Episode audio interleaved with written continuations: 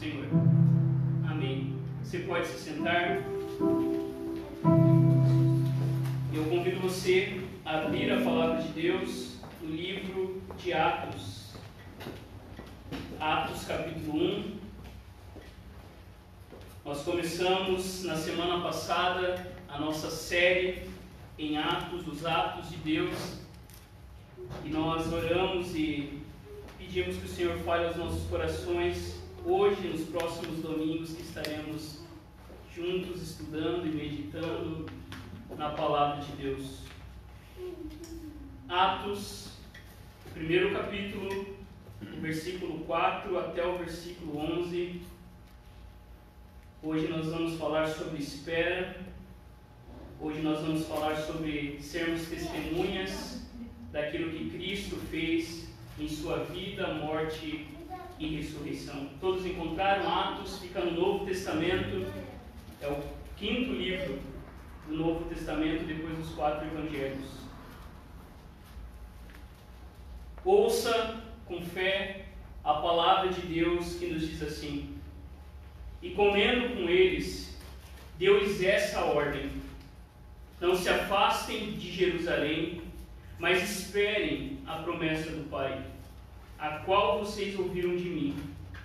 Porque João, na verdade, batizou com água, mas vocês serão batizados com o Espírito Santo dentro de poucos dias. Então, os que estavam reunidos com Jesus lhe perguntaram: Será este o tempo em que o Senhor irá restaurar o reino a Israel? Jesus respondeu: não cabe a vocês conhecer tempos ou épocas que o Pai fixou pela sua própria autoridade. Mas vocês receberão poder ao descer sobre vocês o Espírito Santo, e serão minhas testemunhas, tanto em Jerusalém, como em toda a Judéia e Samaria e até os confins da terra.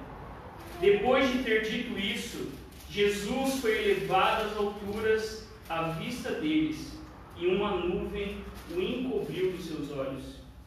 Estando eles com os olhos fixos no céu, enquanto Jesus subia, eis que dois homens vestidos de branco se puseram ao lado deles e lhes disseram: Homens da Galileia, por que vocês estão olhando para as alturas?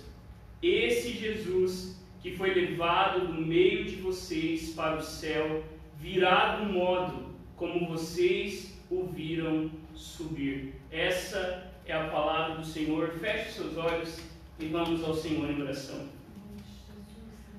Ó amantíssimo, que eu possa ler de como teu coração se consumiu por mim, na manjedoura do teu nascimento, no jardim da tua agonia, na cruz do teu sofrimento, na tumba da tua ressurreição, no céu da tua intercessão.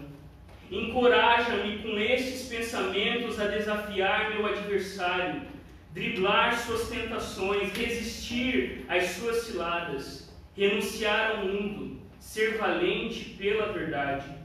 Aprofunda em mim um senso de meu santo relacionamento contigo como um noivo espiritual, um mesmo com Yahvé, amigo dos pecadores.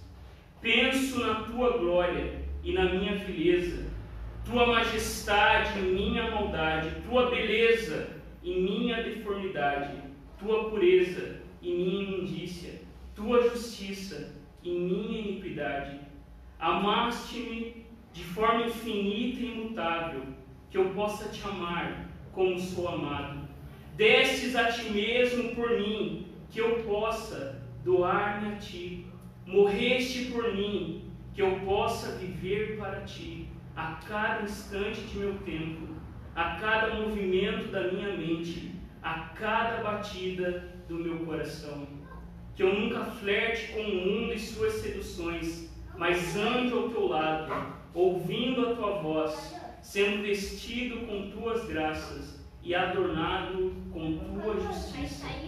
Que as palavras dos meus lábios e a meditação do meu coração sejam agradáveis na tua presença, Senhor, rocha minha e redentor meu. Por Cristo Jesus nós oramos. Amém. Queridos, o tema do nosso sermão hoje é testemunhas. Mas nós vamos ver que esse texto está imerso em outro tema.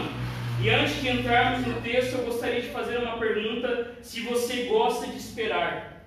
Pensem um pouquinho, você gosta de esperar? A gente sabe essa resposta, não sabe? Eu olho para todo mundo e todo mundo já vai dizendo, né? De jeito nenhum. Nós não gostamos de esperar, nós somos impacientes, nós queremos tudo para ontem. Imagina você quando pede uma pizza e você fica ali ansioso que essa pizza chegue logo. E se passa do tempo prometido, a gente já passa a mão no telefone e vai logo perguntando por que, que a nossa pizza não chegou. Quando nós estamos, por exemplo, na fila do banco ou da lotérica, nós ficamos impacientes, inquietos e já vamos logo pensando: no Brasil nada funciona, tudo demora. A verdade, irmãos e irmãs, é que nós não sabemos esperar. Até um ditado que diz que nós somos tão apressados que nem parecemos que esperamos o quê? Quem sabe esse ditado aí? Nove meses para nascer. Há outros ditados que dizem, por exemplo, que o apressado come cru, que a pressa é inimiga da perfeição. Pense também nas crianças, cada vez mais impacientes, cada vez mais ansiosas. Crianças pequenas que já estão necessitando até de ajuda médica por causa da ansiedade, da impaciência. Nós não sabemos esperar. Aqueles, talvez alguns de nós aqui que vieram mais da fazenda, cidade pequena, que está familiarizado com o campo, sabe o valor da espera, não é? Há tempo de plantar, de colher, há tempo de deixar a terra descansar, há ciclos que precisam ser respeitados. Mas hoje nós aceleramos tudo. Nós aceleramos, por exemplo, a produção dos alimentos, pois a demanda e também talvez a ganância falem mais alto. A verdade, irmãos, é essa sobre a nossa realidade como seres humanos. Nós não sabemos esperar, nós somos impacientes. E segundo um pastor, como ele diz, a esperança é o que nos habilita a caminhar sem nos desviar rumo à vontade de Deus. É preciso saber esperar, é, e esperar exige paciência. A paciência é como João Batista da esperança. E a nossa jornada de fé é um longo caminho, aonde nós aprendemos a confiar menos em nós e mais em Deus. Nós aprendemos, irmãos e irmãs, que a fé em Cristo envolve, dentre outras coisas, a espera, a necessidade de permanecer fundamentados em Sua palavra. Nós somos testemunhas que obedecem, nós somos testemunhas do que importa, nós somos testemunhas do Rei glorioso e esse testemunho está debaixo de uma espera. Olhe para as Escrituras e nós vemos Adão e Eva esperando pela promessa de redenção. Olhe para a Escritura e veja Abraão esperando pela promessa de ter um filho e de ser uma grande nação. Olhe para Moisés ficando no deserto por anos até ser usado para libertar o povo do Egito. Veja Davi, que foi ungido ainda novo como rei, mas esperou um tempo e foi perseguido até a sua coroação. Veja um povo no exílio, esperando a sua volta para casa. E veja entre o Novo, o Antigo e o Novo Testamento, aonde o povo também espera pelo Redentor. E o nosso texto, irmãos, tem a ver com espera, porque o nosso texto nessa noite está cheio dessa verdade. A primeira verdade, fique com a sua Bíblia aberta e observe os versos 4 e 5. A primeira verdade que nós vemos nessa espera é que nós somos testemunhas que obedecem. Observe o texto. Estamos com Jesus e comendo com Ele. Era isso que os discípulos e mais alguns homens e mulheres estavam vendo. O Filho de Deus, que semanas antes estava morto, agora está comendo com os seus discípulos e amigos. Talvez, irmãos, não seja essa a visão que mais temos do nosso Salvador, mas é essa visão que os evangelhos pintam para nós. Nós vemos um Jesus que constantemente comia com os seus discípulos. Essa é uma das razões por que eu quero colocar uma mesa aqui na frente.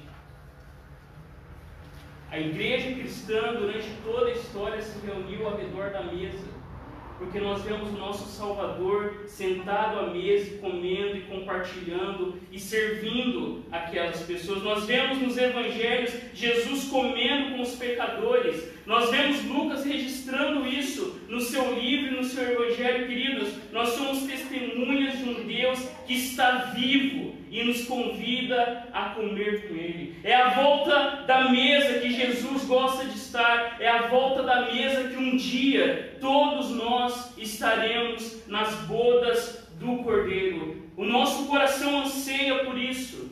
E quando nós lemos os evangelhos, nós vemos Jesus em festas de casamento, nós vemos Jesus comendo em muitas casas e como testemunhas. Uma das primeiras coisas que nós diríamos sobre esse Jesus é que esse Jesus vivia comendo conosco. Jesus estava à mesa com os seus amigos e eu e você obedecemos a esse Deus como entendemos que o nosso Deus é um Deus que come conosco. É um Deus que senta à mesa conosco, é um Deus que tem prazer em comer comigo e com você. Se nós somos testemunhas que obedecem, nós devemos ser bons de mesa. Se nós somos testemunhas que obedecem, a mesa deve ser muito importante para a gente, porque Jesus estava comendo com seus discípulos. E o fato de Cristo continuar a ter comunhão com seus discípulos é prova irrefutável da sua ressurreição física. Porque a gente acha que naquele tempo, como a gente vê nessa passagem, quando anjos aparecem, quando os discípulos digam, olha, é um fantasma andando sobre as águas, a gente tem a impressão de que o povo naquele tempo era acostumado com essas coisas, mas não. Quando Jesus come com seus discípulos, Jesus estava dando uma prova irrefutável: eu não sou um fantasma, eu de fato ressuscitei. Os irmãos lembram quando Jesus está no caminho de Emaús, caminhando com aqueles discípulos que saem de Jerusalém desacreditados porque ele estava morto. E eles continuavam sem acreditar, eles estavam com misto de alegria e espanto. Então Jesus fez uma pergunta. Uma pergunta, irmãos e irmãs, que Jesus também faz para mim e para você: Você tem alguma coisa para comer? Os discípulos não estavam acreditando e Jesus vai logo pedindo algo para comer. Por quê? Porque o texto nos mostra que eles deram um pedaço de peixe para Jesus e ele comeu diante de todos e os seus olhos se abriram. E como estudioso do Novo Testamento diz, quando Jesus desejou explicar o significado da sua morte, ele serviu uma refeição, não simplesmente expôs uma teoria, por isso que o Evangelho é tão simples, porque Jesus estava à mesa com os seus discípulos compartilhando seus ensinamentos, compartilhando uma refeição. É essa cena que nós vemos após a ressurreição: Jesus comendo com os seus discípulos. Então Jesus dá uma ordem: não se afastem de Jerusalém, mas esperem a promessa do Pai. A primeira coisa que Jesus dá aos seus discípulos é fiquem, é esperem. De si mesmo, irmãos, os discípulos são impotentes e precisam esperar até que o Espírito Santo os revista de poder. Em si mesmos, discípulos, e eu e você, nada podemos fazer sem o Espírito de Deus. Queridos, a mesa com Jesus, quando nós ouvimos o Evangelho, o Evangelho destrói a autonomia humana. O Evangelho destrói a autoconfiança. O Evangelho destrói a iniciativa própria. O Evangelho destrói a nossa empolgação falsa. Porque antes de ir, Jesus fala: fiquem em Jerusalém, esperem até que do alto o Espírito desça sobre vocês. Observe isso. Jesus não fala para os seus discípulos: seja a melhor versão de si mesmo como a gente está ouvindo hoje muitos pregadores, Jesus não está falando sobre dez passos de como ganhar o mundo para Cristo. Jesus não falou como desenvolver um avivamento, mas Jesus deu uma ordem: fiquem, esperem. E essa é a ordem de Jesus para mim e para você. Para que a gente reconheça que é Ele quem controla a história, para que a gente reconheça, irmãos e irmãs, que o nosso orgulho e a nossa pressa não tem lugar no reino de Deus. Isso mostra quando Jesus dá ordem, fiquem em Jerusalém. Jesus estava dizendo para os seus discípulos que aquela missão era dele, que é Deus quem governa a história e todas as coisas acontecem no tempo de Deus. Queridos, se nós somos testemunhas, nós devemos obedecer a ordem de Jesus, a ordem de esperar, a ordem de sentar. E é essa cena que mais para frente nós vamos ver em Atos 2. Os discípulos não estavam esperando, eles estavam assentados, conversando, talvez comendo, e de repente eles foram pegos de surpresa. Esperar em Deus é realmente confiar. Espere no Senhor, lance sobre Ele a sua impaciência, porque a palavra de Deus nos ensina que Deus dá força aos cansados e vigor aos fracos, até os jovens perdem as forças e se cansam, os rapazes tropeçam de tão exaustos. Mas os que esperam no Senhor renovam as suas forças, voam como águias, saltam, correm e não se cansam, caminham e não desfalecem. Queridos, como nós conversamos há um tempo atrás, esperar em Deus é realmente caminhar. Quando Deus fala para você esperar, enquanto esperamos, nós devemos desfrutar da presença de Deus. Enquanto nós esperamos, nós devemos ter a certeza de que Deus está conosco e não esperar por algo impaciente, desconfiados, mas saber que Deus é aquele que cumpre as suas promessas. Porque é isso que Jesus fala no finalzinho do versículo 4 e no versículo 5. Eles deveriam receber a promessa do Pai. E qual é essa promessa? A promessa do Espírito Santo. Sem o Espírito Santo, a igreja não poderia partir em missão. E Jesus relembra as palavras de João Batista, quando ele mesmo disse: Olha, eu batizo vocês com água, mas em breve virá alguém mais poderoso que eu, alguém tão superior, que eu não sou nem digno de desatar as correias das suas sandálias. Ele os batizará com o Espírito Santo e com fogo. E João estava alertando o povo para se arrepender, e João falou: Olha, ele já tem na mão a pá, e com ela separará a palha do trigo, a fim de limpar a área onde os cereais são debulhados. Juntará o trigo no celeiro, mas queimará palha num fogo que nunca se apaga. João usou muitas advertências semelhantes a essas para anunciar as boas novas ao povo. Queridos, a promessa de Deus é que o Espírito dele seria derramado sobre toda a carne. O mesmo Espírito que pairava sobre a criação, o Espírito que era dado somente para alguns, para cumprirem missões específicas, agora seria derramado sobre todos os homens e todas as mulheres. A promessa do Espírito que Jesus fala para os discípulos esperarem é a promessa do Espírito que seria derramado sobre crianças, jovens e idosos sobre pobres e ricos, sobre doutores e simples. O Espírito seria derramado sobre todas as pessoas e um novo mundo, a partir desse derramamento, estará, estaria surgindo. O Espírito Santo, irmãos e irmãs, é como um vento.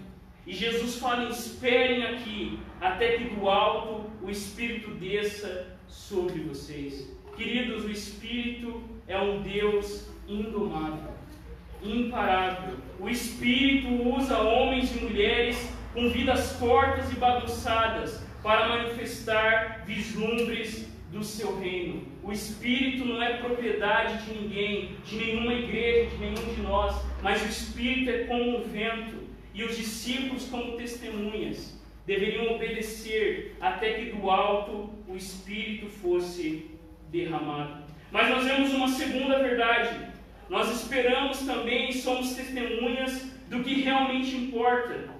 Observe o verso 6 e 7. Somos testemunhas, queridos, que obedecem, mas também somos testemunhas de algo que realmente importa. Testemunhas do que realmente importa, é isso que nós vemos na nossa segunda verdade.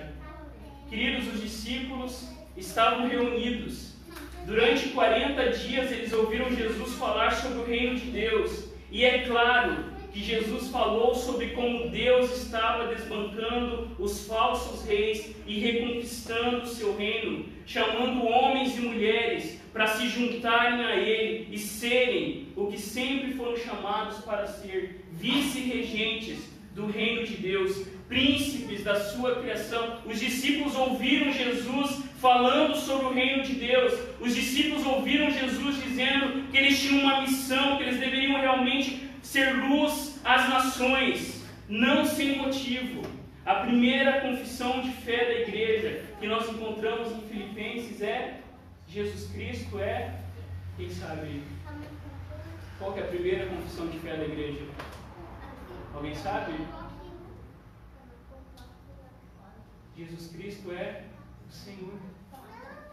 Não era à toa que os discípulos, irmãos e irmãs, ouviram dizer que através do sangue de Cristo o reino de Deus estava novamente surgindo neste mundo. E os discípulos então alimentavam a esperança de que o reino de Deus finalmente havia chegado sobre o mundo.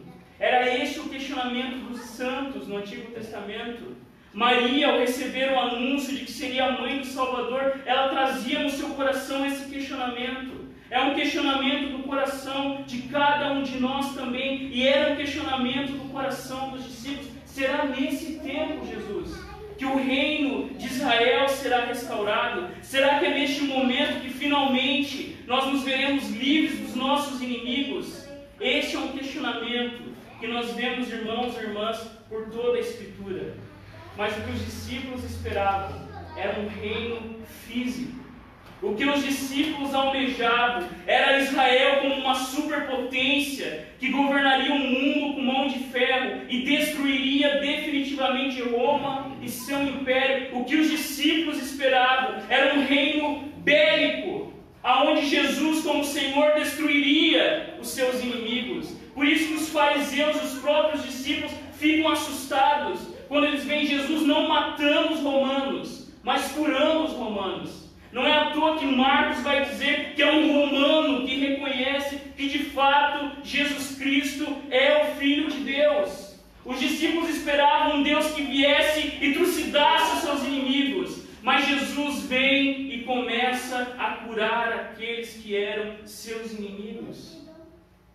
O reino de Deus, irmãos e irmãs, não é através da guerra e da violência, mas o reino de Deus é através de aparente derrota na cruz de Jesus Cristo. É na cruz, através da morte de Jesus, que Deus derrota os poderes do mal, muito maiores que os poderes temporais de Roma ou quem quer que seja.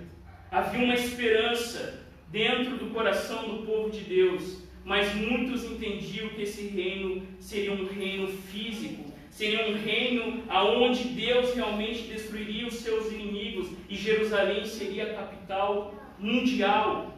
E nós vemos isso, irmãos, por exemplo, na revolta dos Macabeus, quando um grupo de judeus começam a matar e fazer rebeliões para se verem livres dos impérios Seleucidas, no período um pouquinho antes de Jesus nascer na Palestina.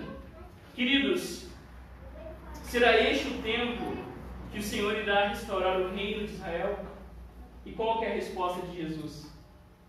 Não cabe a vocês conhecer tempos ou épocas que o Pai fixou pela sua própria autoridade. A resposta a esta pergunta, lendo os discípulos, que não tem como saber os tempos e as épocas em que Deus restaurará todas as coisas. Não tem como, irmãos e irmãs, a gente saber o dia da volta de Jesus, por isso não, não cabe a nós conhecer os tempos ou épocas que Deus não nos quis revelar. Porque foi Jesus que nos ensinou: olha, quando o reino de Deus chegar, não será uma coisa que se possa ver, ninguém vai dizer, vejam, está aqui ou está ali, porque o reino de Deus está dentro de vocês. E ainda, ninguém sabe nem o dia, nem a hora em que tudo isso vai acontecer, nem os anjos do céu, nem o filho, mas somente o Pai. A vinda do Filho do Homem será como aquilo que aconteceu no tempo de Noé.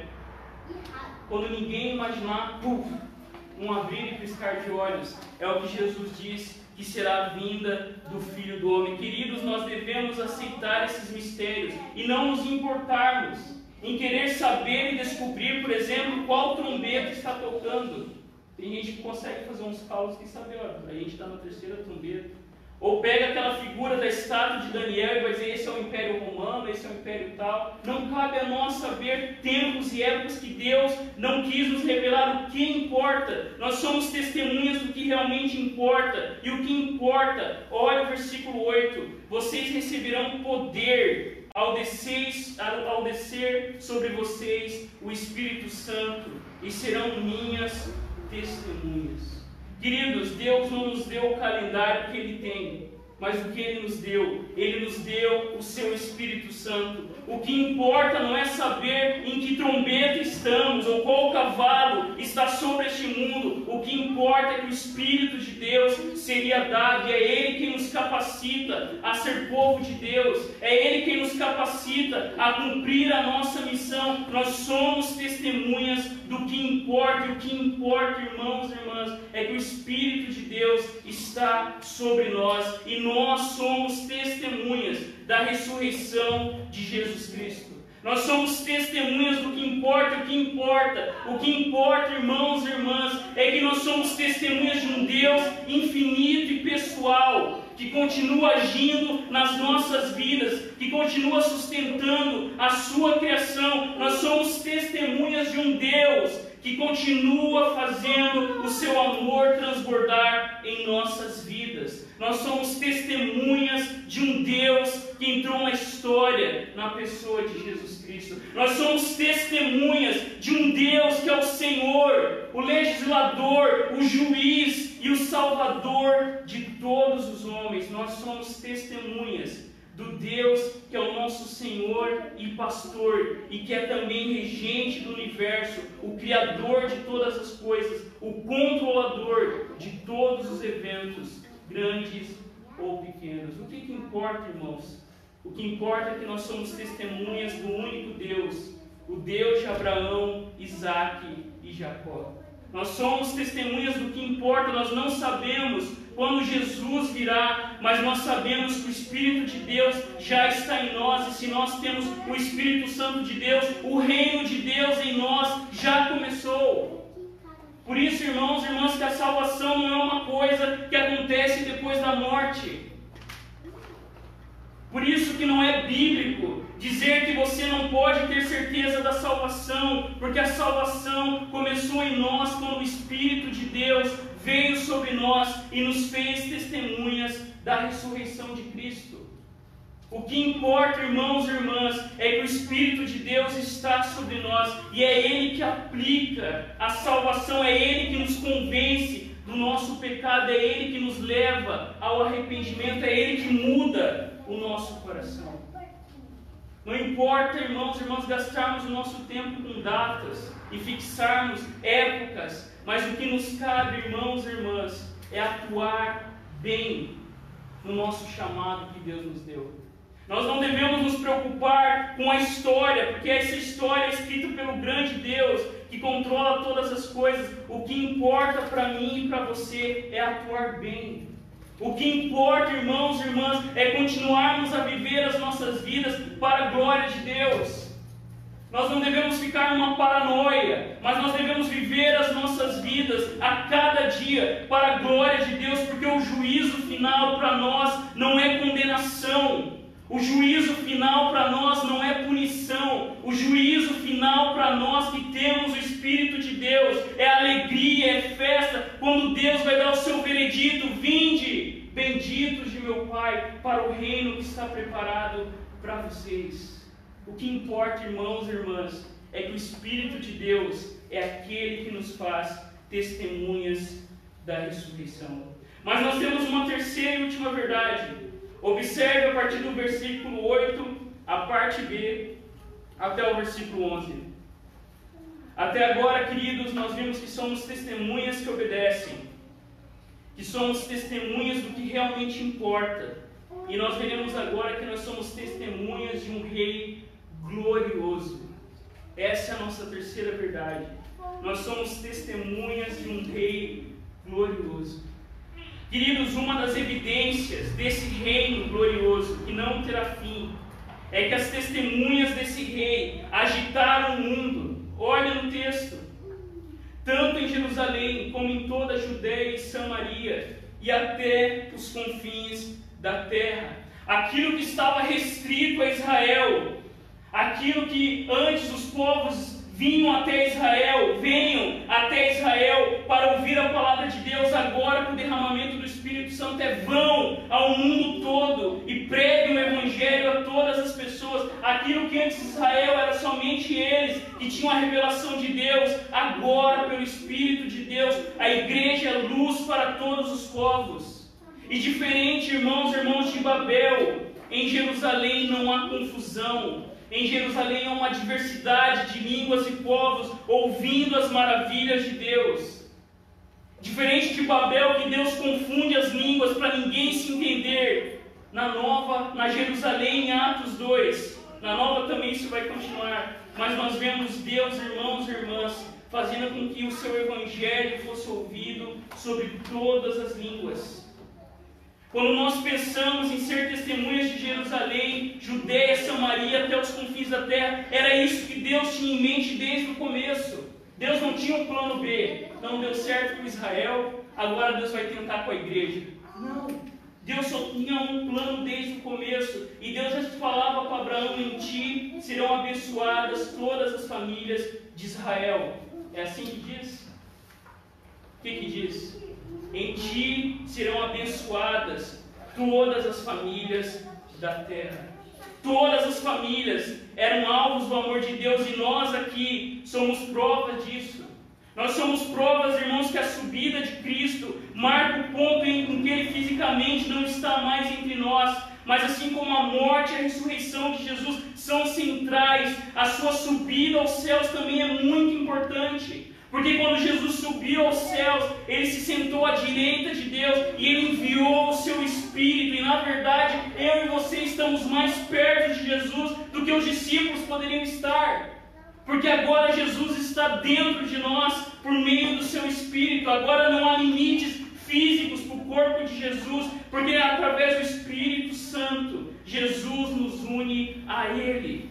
E nós estamos tão unidos, por isso que quando nós falamos de salvação, salvação não é que nem roupa que tu tira e coloca. Salvação é uma coisa que está tão unida que não tem como romper. Por isso, irmãos, é segurança ser de Jesus. Como diz aquela canção, o Espírito nos une de tal forma, Jesus, que nada nos separa dele. E aqui no texto é exatamente isso que nós estamos vendo. Que quando Jesus subiu aos céus e foi exaltado à direita de Deus, foi dia de coroação. E segundo uma tradição antiga da igreja, quando Jesus entrou nos portões celestes, o Salmo 24, que nós começamos o culto dessa noite, quando os anjos e todos os seres celestiais dizem quem é o Rei da Glória. E a tradição diz que Jesus entrou no céu e os anjos entoando o Salmo 24, enquanto ele entra no céu glorioso e se senta à direita de Deus, Nós somos testemunhas desse Rei glorioso que venceu a morte, que venceu o mal e se assentou à direita de Deus. O Messias Jesus, Jesus de Nazaré, o Deus homem, agora está sentado ao lado do trono de Deus, e isso é glorioso. Há um humano, um ser humano, você já parou para pensar nisso? Há uma pessoa de carne e osso sentado do lado de Deus, à direita de Deus, e essa é a garantia que nós também um dia estaremos lá. Jesus, ao se sentar ao lado de Deus, estava dizendo que a sua missão foi completa. Jesus estava dizendo que somente Deus governa sobre tudo e todos. O reino de Deus, irmãos, não tem qualquer limitação. Por isso que o Evangelho chega em lugares tão longe. Por isso em que países que a igreja é perseguida, nós temos pessoas sendo alcançadas com o Evangelho de Cristo. Porque ao sentar no trono, Jesus conquistou para ele todas as coisas. Jesus é rei sobre todo o mundo e nós cremos e confessamos e temos a certeza que toda língua, toda língua confessará que Jesus é o Senhor.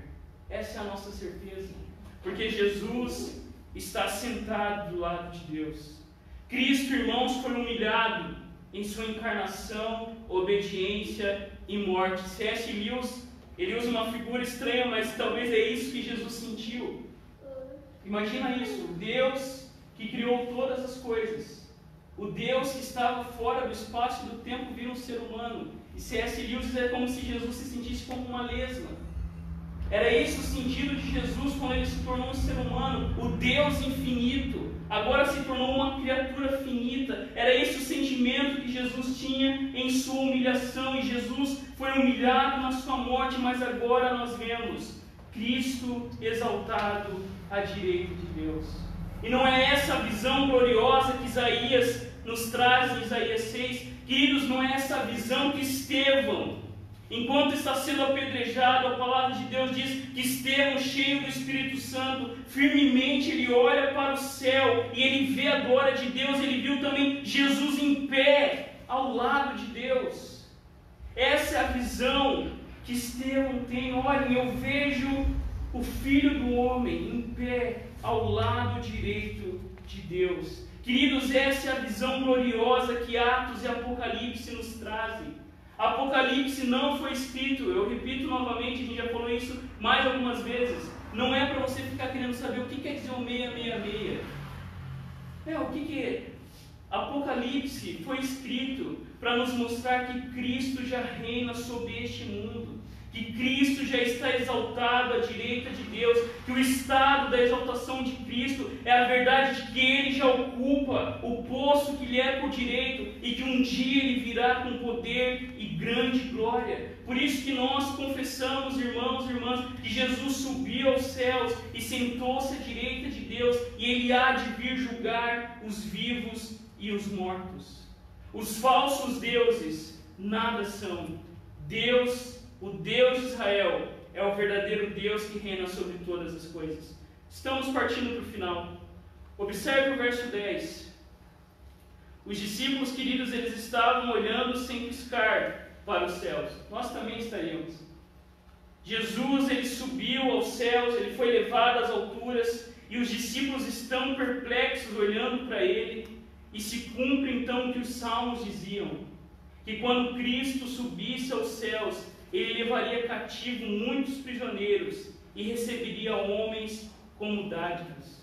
Cristo, ao subir aos céus, cumpre o Salmo 110, quando diz: Senta-te à minha direita, até que eu faça dos teus inimigos um estrado para os teus pés. Ó irmãos e irmãs, Cristo está no céu. E isso quer dizer que ele reina sobre todo o universo. Isso quer dizer que o mal não irá triunfar. Isso quer dizer que até mesmo uma pandemia, uma tragédia, está debaixo do controle poderoso desse rei que um dia destruirá todos os seus inimigos. E um dos últimos inimigos, conforme Paulo nos diz, a ser destruído é a morte. Os dois anjos aparecem aos discípulos e os discípulos estão imóveis, distraídos. E os anjos, isso é interessante, os anjos que vêm de cima falam para os discípulos olhar para frente. Os anjos que estavam nos céus vêm como espíritos ministradores enviados para servir aqueles que vão herdar a salvação, conforme Hebreus nos ensina. Eles perguntam por que vocês estão olhando para cima. Esse Jesus que foi levado do meio de vocês virá do mesmo modo que o viram subir. Queridos, essa é a nossa esperança. Essa é a promessa de Jesus, que ele um dia voltaria para nos buscar e destruir todos os seus inimigos, porque na cruz, em sua morte, Jesus destruiu o poder do mal. A cruz, irmãos e irmãs, não foi a derrota de Jesus e a vitória do diabo, como alguns pensam. E infelizmente, um tempo atrás, a gente fez até um teatro que quem matava Jesus era o diabo. Não.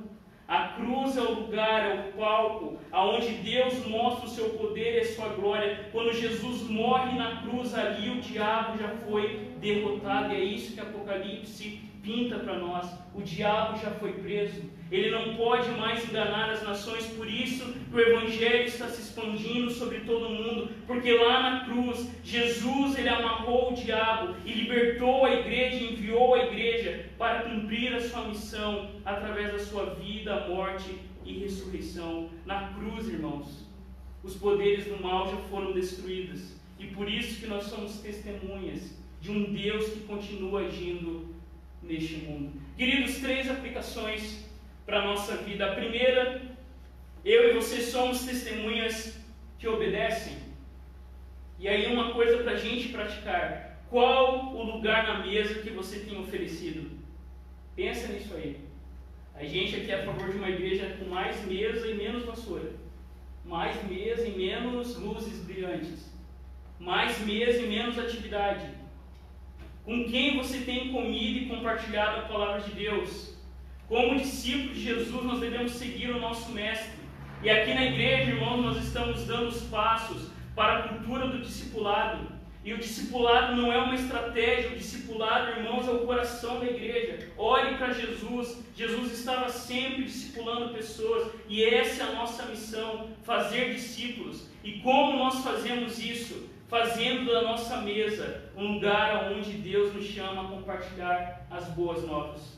Compartilhe aquilo que Jesus fez na sua vida. Compartilhe aquilo que Jesus fez através da vida, morte e ressurreição dele. Porque nós sabemos que antes de ir para uma guerra, a gente tem que ter um treinamento. Todo mundo já tirou aqui com uma arma de verdade? Se desse uma arma na mão e te jogasse lá no país para guerra, o que, que ia acontecer contigo em cinco minutos? Ou te mata, ou tu mesmo na loucura, né? Já era. Se você vai para uma prova, irmãos, e não estuda, o que, que acontece? Daí naquela hora a gente vira crente, né? Senhor Jesus, por favor, adolescente assim, né? Senhor, né, dormi, assisti Netflix a semana inteira. Não, Senhor, agora me ajuda. Antes de ir para a guerra, antes de fazer a prova, nós devemos parar e ver aquilo que Deus quer fazer nas nossas vidas. E sem o Espírito, nós não podemos ser igreja. Você não precisa saber tudo da Bíblia e nem ter um diploma de teologia, isso é muito bom. Mas você pode fazer uma coisa bem simples. Ore por alguém. Pense neste momento em alguém que você gostaria que ouvisse o Evangelho. Convide essa pessoa para tomar um café, não precisa ter horário marcado. E compartilhe o Evangelho, a sua vida com essa pessoa. Antes de convidar essa pessoa a vir à igreja, convide essa pessoa para entrar na sua vida. E faça o bem espiritual na vida dessa pessoa como Jesus fez. Chame essa pessoa para tomar um café. Mas cuidado também, né? Isso pode fazer da gente, né? Os discípulos aí que, né? Tome cuidado também com a saúde. Uma segunda aplicação. Somos testemunhas do que importa. E aqui, querido, eu quero chamar a nossa atenção, porque houve na história grupos como os adventistas e os testemunhas de Jeová que quiseram colocar datas para o retorno de Jesus. Estude um pouquinho lá no século 17. Os adventistas, antes de ser igreja adventista, era um movimento de George Miller, que ele conseguiu calcular o dia, a hora e o segundo que Jesus ia voltar. E todo mundo pediu demissão dos seus empregos, vendeu suas casas e ficaram esperando. E a hora chegou, e a noite passou. No dia seguinte, conta a história que eles saíram tristes e um bêbado xingando ele, chamando eles de louco. E os caras agora estavam sem casa, sem trabalho, porque achavam que naquela data Jesus voltaria. Queridos, Diante dessa pandemia, a mesma coisa. Não caia na, na tolice de querer investigar o tempo do Senhor. Não caia na tolice de dizer que Deus está fazendo isso porque está punindo o mundo. Não caia porque Jesus mesmo falou: não cabe a vocês saber tempos e épocas. Não caia na tolice de dizer que isso ou aquilo está acontecendo por causa disso ou daquilo. Deus não quis revelar para nós essas coisas. Nós não sabemos quando Jesus voltará. O que importa é que Deus tem o controle da história. O que importa é que Deus não foi pego de surpresa por essa pandemia. E sobre esse assunto, o que, que você precisa saber? Três coisas sobre a volta de Jesus. A primeira coisa, ele certamente retornará. Jesus virá com poder e grande glória. A segunda coisa, não podemos descobrir quando. E a terceira coisa muito importante, e que, portanto, então, devemos estar sempre prontos para Ele. Não seja um adivinho, mas seja aquilo que Deus te chamou para ser. Testemunhas do que importa. É o profeta Miqueias que nos diz o que importa para Deus. Ó povo, o Senhor já lhe declarou o que é bom e o que Deus requer de você, que pratique a justiça, ame a fidelidade e ande humildemente com o seu Deus. E uma terceira aplicação, queridos, nós somos testemunhas de um rei glorioso. Como C.S. Lewis escreve, aquele que entrega, preste atenção nisso, porque a gente está vivendo no Brasil esse momento, aquele que se entrega sem reservas às reivindicações temporais de uma nação, ou de um partido, ou de uma classe, estará entregando a César aquilo que acima de tudo pertence da forma mais enfática possível a Deus, estará entregando a sua própria pessoa a Ele. O nosso único Rei é Jesus Cristo. E é conhecido o episódio na história, talvez você já ouviu falar dessa história, quando em um show de Elvis Presley havia um grupo de garotas com uma grande faixa escrita Elvis, você é o rei. E no meio do show, Elvis, com aquela delicadeza e gentileza dele, ele agradece aquilo e ele diz que não podia aceitar aquela realeza. E Elvis afirma: Não, eu não sou rei. Jesus Cristo é o único rei.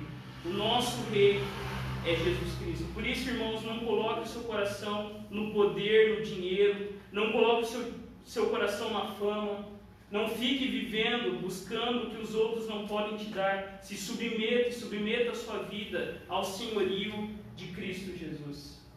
O chamado de Deus é sermos testemunhas. E eu termino com a história de um pastor luterano, Dietrich Bonhoeffer, que foi morto pelo nazismo na Alemanha em abril de 1945, alguns meses antes do fim da Segunda Guerra. E Bonhoeffer, junto com mais outros pastores e padres, fundaram a Igreja Confessante. Até eles participaram daquela operação Valkyria para matar o Hitler, só que não deu muito certo. Aquele plano foi descoberto e Bonhoeffer foi enforcado a mando do próprio Hitler alguns meses antes da guerra acabar. E esses irmãos da igreja confessante declararam que somente Jesus Cristo é o Senhor. Eles não se submeteram ao terceiro Reich, porque eles entendiam que o único rei é Jesus Cristo. Por isso, queridos, nós somos testemunhas desse rei glorioso e não devemos nos submeter a mais ninguém e nada além do que na pessoa de Jesus Cristo. Feche seus olhos, coloque a sua vida diante do Senhor. Nós somos testemunhas que obedecem. Antes de partir, nós devemos receber o Espírito de Deus. Antes de nos enviar, antes de dizer ide por todo mundo, Jesus diz a nós: Vinde a mim, vocês que estão cansados, sobrecarregados e oprimidos. Jesus diz: Venham até Ele e encontrem nele descanso, alívio, satisfação, verdadeira alegria, verdadeira paz. Nós somos testemunhas do que realmente importa. Não perca, irmãos e irmãs, o seu tempo com brigas triviais. O que importa é testemunharmos a ressurreição de Jesus Cristo. O que importa é testemunharmos que Deus nos deu o seu Espírito e essa é as primícias do seu reino. E nós somos testemunhas desse Rei glorioso, cujo nome está acima de todo nome desse nome poderoso, desse nome maravilhoso, aonde não existe salvação em nenhum outro lugar, senão naquele que se assentou à direita de Deus e que virá com poder e glória trazer o seu reino sobre nós. Ó Deus, tu és o nosso Deus bendito, feliz em si mesmo, fonte de felicidade para as tuas criaturas meu Criador, benfeitor, possuidor, defensor, tu me criaste e tem me sustentado, me auxiliado e livrado, me salvado e guardado. Tu és, em cada situação, capaz de satisfazer as minhas necessidades e misérias. Que eu viva para ti, viva para o Senhor, nunca sendo satisfeito com o meu progresso cristão, senão à medida que me assemelhar a Cristo e puder ser conformado com os teus princípios, temperamento e conduzido a crescer a cada hora em minha vida. Deixe teu amor sem precedentes restringir-me à santa obediência e torne o meu dever em meu prazer. Se os outros julgarem a minha fé como loucura, minha mansidão como fraqueza, meu zelo como tolice, minha esperança como ilusão, minhas ações como hipocrisia, me alegro em poder sofrer pelo teu nome. Mantenha-me caminhando firmemente em direção ao país das delícias eternas. Que o paraíso seja a minha verdadeira herança. Auxilia-me pela força do céu, que eu nunca venha a voltar atrás ou desejar prazeres enganosos que se acabarão em nada. Enquanto eu sigo em minha jornada celestial, pela tua graça, me deixe ser conhecido como um homem sem ambições, senão de um desejo ardente por ti e pelo bem e salvação de meus semelhantes. Nós oramos a ti, ó Deus, por meio de Jesus Cristo, aquele que está sentado à tua direita, no poder do Espírito Santo. Amém. Queridos, fiquemos em pé e cantemos ao Senhor.